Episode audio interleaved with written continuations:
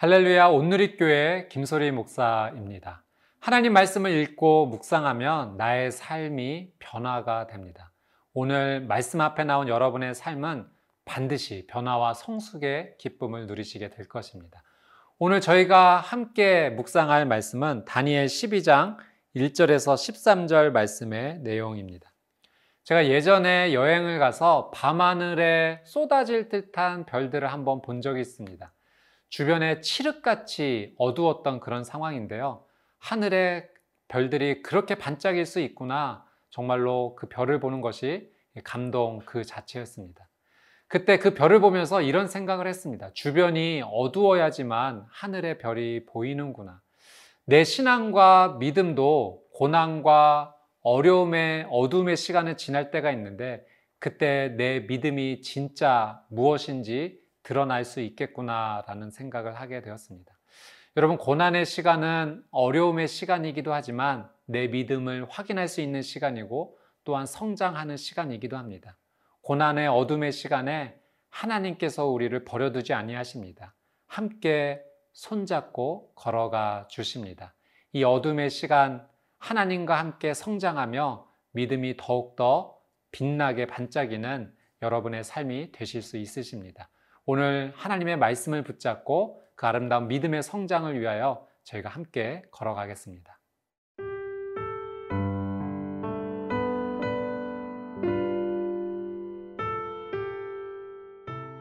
다니엘 12장 1절에서 13절 말씀입니다.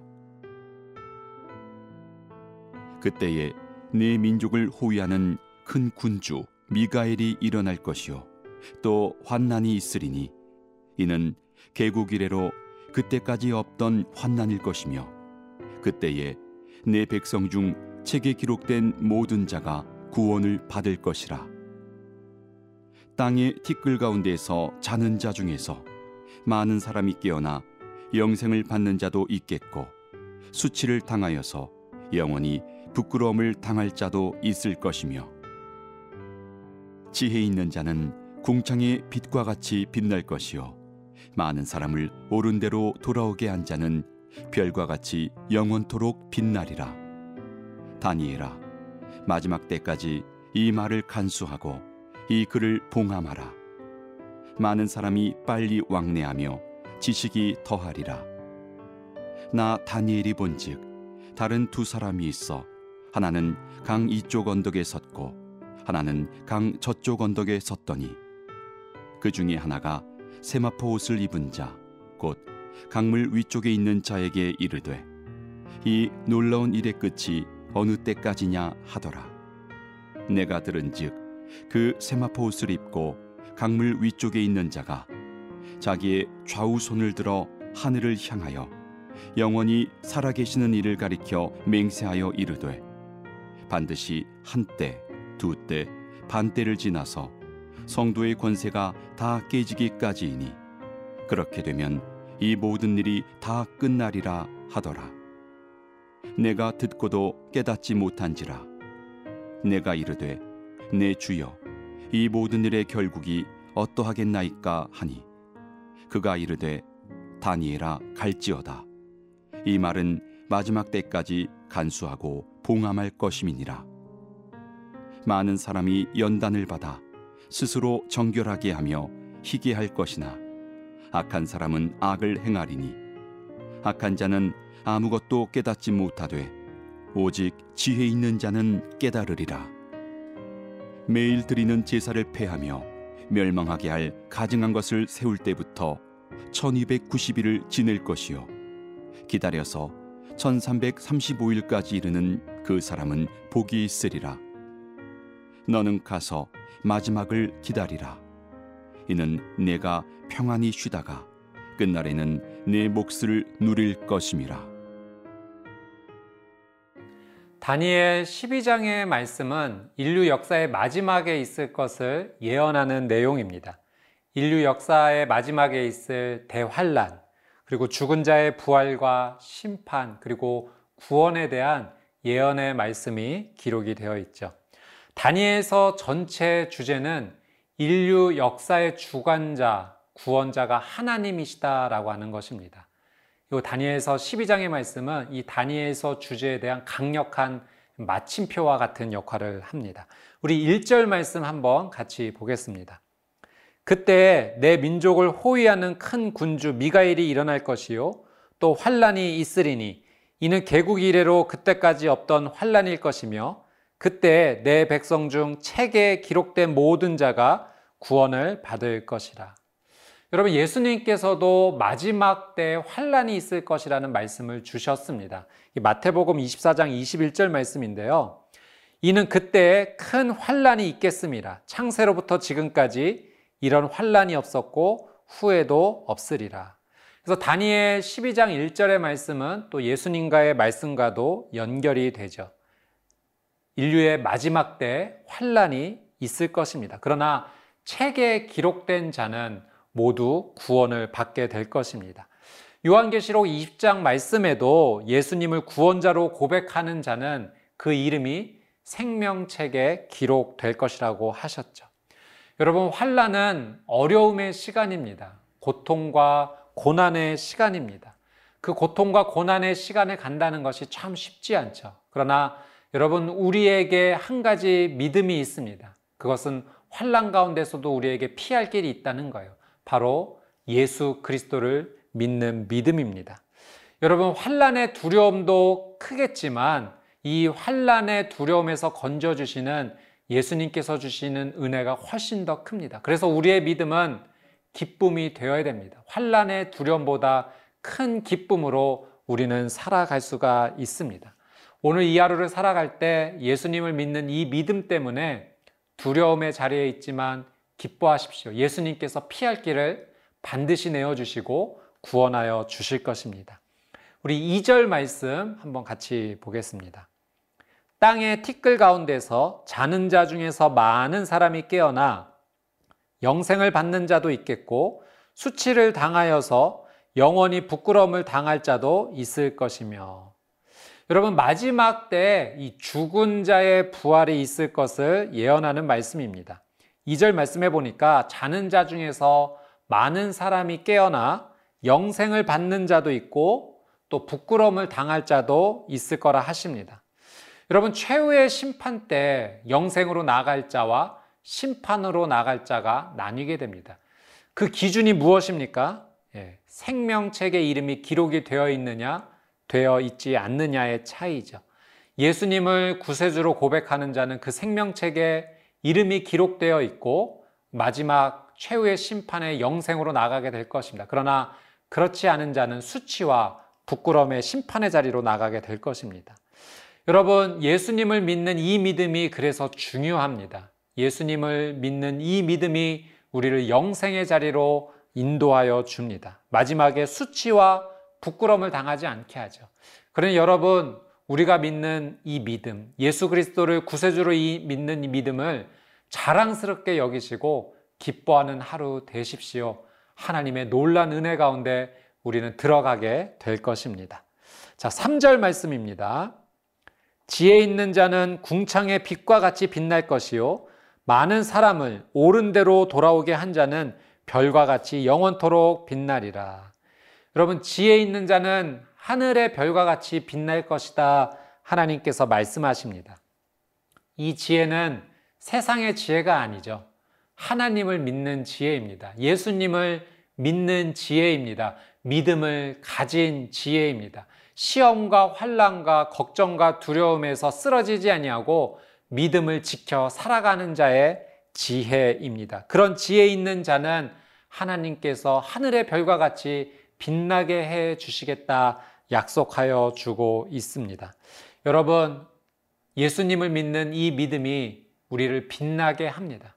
여러분의 오늘 이 하루 믿음으로 살아간다면 하늘의 별과 같이 빛나는 인생이 될 것입니다.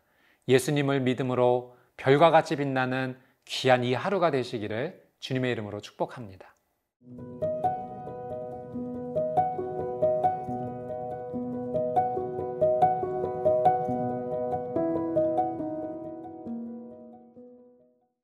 사절 말씀 함께 보겠습니다.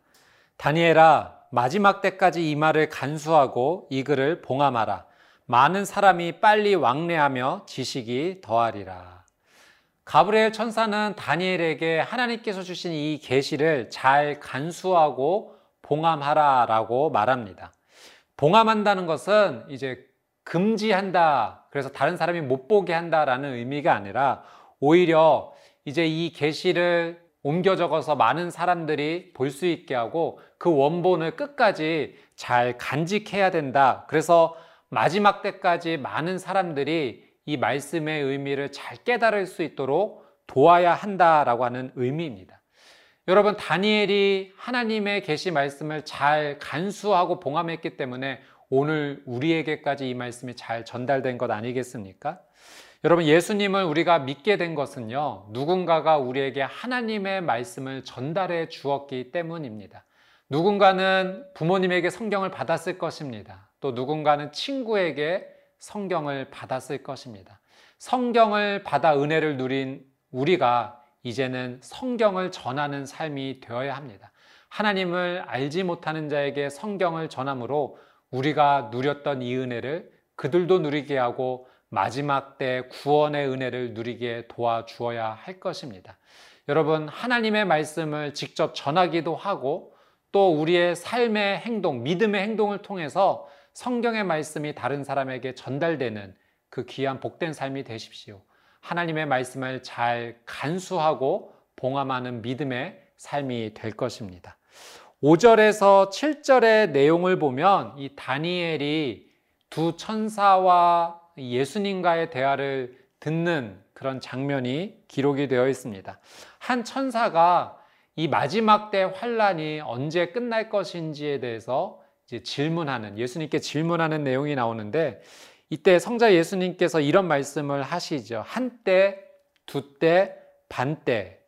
그러니까 이 한때, 두때, 반때를 다 합치면 3.5대입니다. 3.5인 거죠. 요한계시록 13장 5절에 보면 이런 말씀이 있어요. 짐승이 42개월 동안 활동할 권세를 받는다라는 표현인데요. 여러분 이 42개월이 3년 6개월, 3년 반입니다. 그러니 이 다니엘에 나오는 3.5와 일치하는 거죠. 이 기간 동안 성도의 권세가 다 깨지기까지 고난이 있을 것이다 라고 말씀해 주십니다. 여러분, 이 예언의 말씀을 주신 것은 악한 자의 승리가 결국은 멈춘다는 것입니다. 믿음의 사람이 현재는 패배하는 것 같지만 결국에는 승리한다라는 그 말씀을 그 예언을 주시는 거죠. 여러분, 우리의 믿음, 예수 그리스도를 믿는 믿음은 최후의 승리하는 믿음입니다. 지금은 어쩌면 지는 것처럼 보이지만 역전하는 믿음, 역전의 승리를 가져다 줍니다. 여러분, 믿음이 결국 이긴다는 사실을 오늘도 붙잡고 살아가십시오. 믿음이 결국 승리합니다. 우리의 삶에 고난과 핍박이 있지만 언젠가는 멈추게 될 것입니다. 끝이 있을 것입니다. 우리 주 예수 그리스도가 최후 승리하셨기에 우리도 최후 승리의 기쁨을 반드시 누리게 될 것입니다. 우리 13절 말씀 한번 같이 보겠습니다.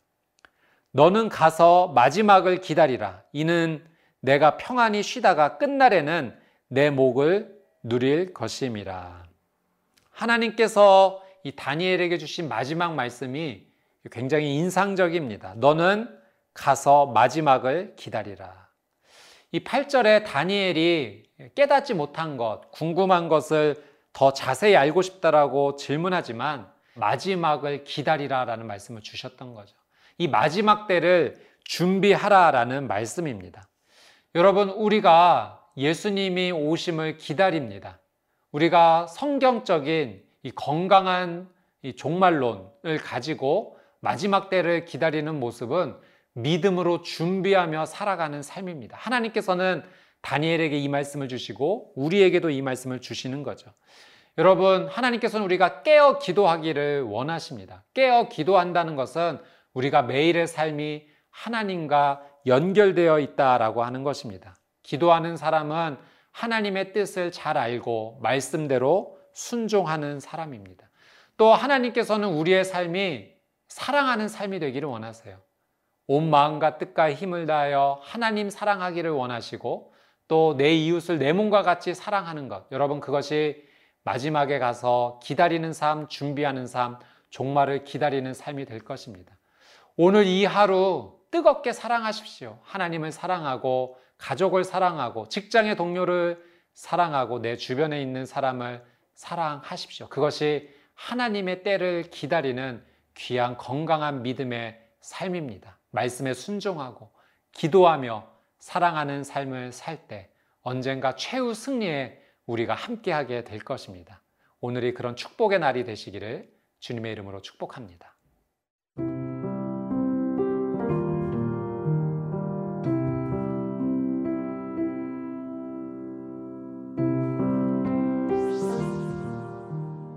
사랑하는 주님, 하늘에 빛나는 별과 같은 지혜 있는 사람이 되기 원합니다. 환란과 고난과 핍박과 유혹에서도 예수님 믿는 믿음을 포기하지 않는 삶을 살겠습니다. 마지막 때를 지혜롭게 준비하며 기다리겠습니다. 말씀을 사랑하고 늘 하나님께 기도하며 뜨겁게 하나님과 사람을 사랑하는 삶을 살겠습니다. 예수님의 이름으로 간절히 기도드리옵나이다. 아멘.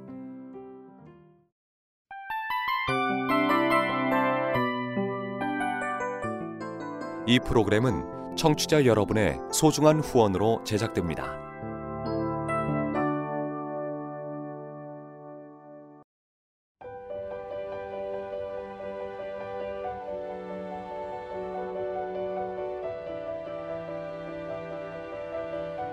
세상에는 수많은 교회들이 있지만 더 깊이 있는 말씀 강해를 찾기 위해 크기로만 교회를 선정하지 않습니다. 보다 좋은 영적 콘텐츠를 더 많이 나누기 위해 방송비를 받지 않습니다. 1년 365일 복음만 전하고 싶어서 우리는 광고를 하지 않습니다. 온누리의 복음을 땅끝까지 CGN TV와 함께 땅끝 성교사가 되주세요